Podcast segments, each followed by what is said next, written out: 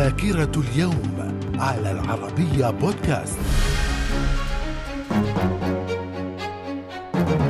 أهلا بكم إلى ذاكرة اليوم الثامن والعشرين من أبريل. ففي العام 1192 الحشاشون يغتالون ملك مملكة بيت المقدس المنتخب كونراد وذلك أثناء الحملة الصليبية الثالثة. في العام 1700 العثمانيون بقيادة مصطفى داي ينتصرون على سلطان فاس إسماعيل الكبير في معركة جداويه والتي قتل من الفاسيين فيها ثلاثون ألفاً. في العام 1917 الولايات المتحدة تعلن الحرب على ألمانيا في الحرب العالمية الأولى. من الذاكرة. ومن ذاكرة اليوم الثامن والعشرين من أبريل في العام 1929 ملك العراق فيصل الأول يكلف توفيق السويدي بتشكيل وزارة جديدة عقب تعيين كيلبرت كلايتن مندوبا بريطانيا ساميا في العراق. في العام 1939 أدولف هتلر يعلن إلغاء ميثاق عدم الاعتداء الذي سبق أن وقعه مع بولندا.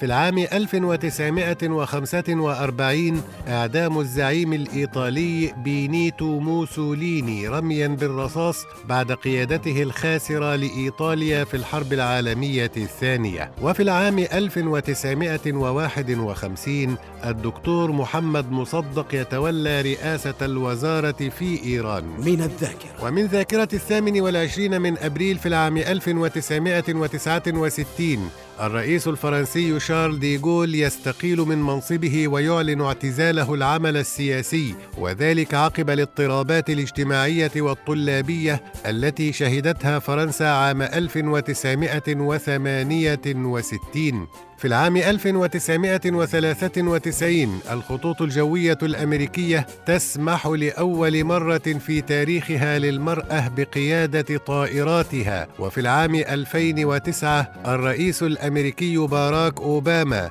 يختار العالم المصري الحائز على جائزة نوبل أحمد زويل ضمن مجلسه الاستشاري للعلوم والتكنولوجيا. من الذاكرة. ومن مواليد اليوم الثامن والعشرين من أبريل في العام 1930 جيمس بيكر وزير خارجية الولايات المتحدة. في العام 1937 صدام حسين رئيس العراق الخامس. وفي العام 1941 ولد الممثل المصري نور الشريف. من الذاكرة. وفي مثل هذا اليوم الثامن والعشرين من أبريل من كل عام يحتفل باليوم العالمي للسلامة والصحة في مكان العمل. من الذاكرة. إلى اللقاء.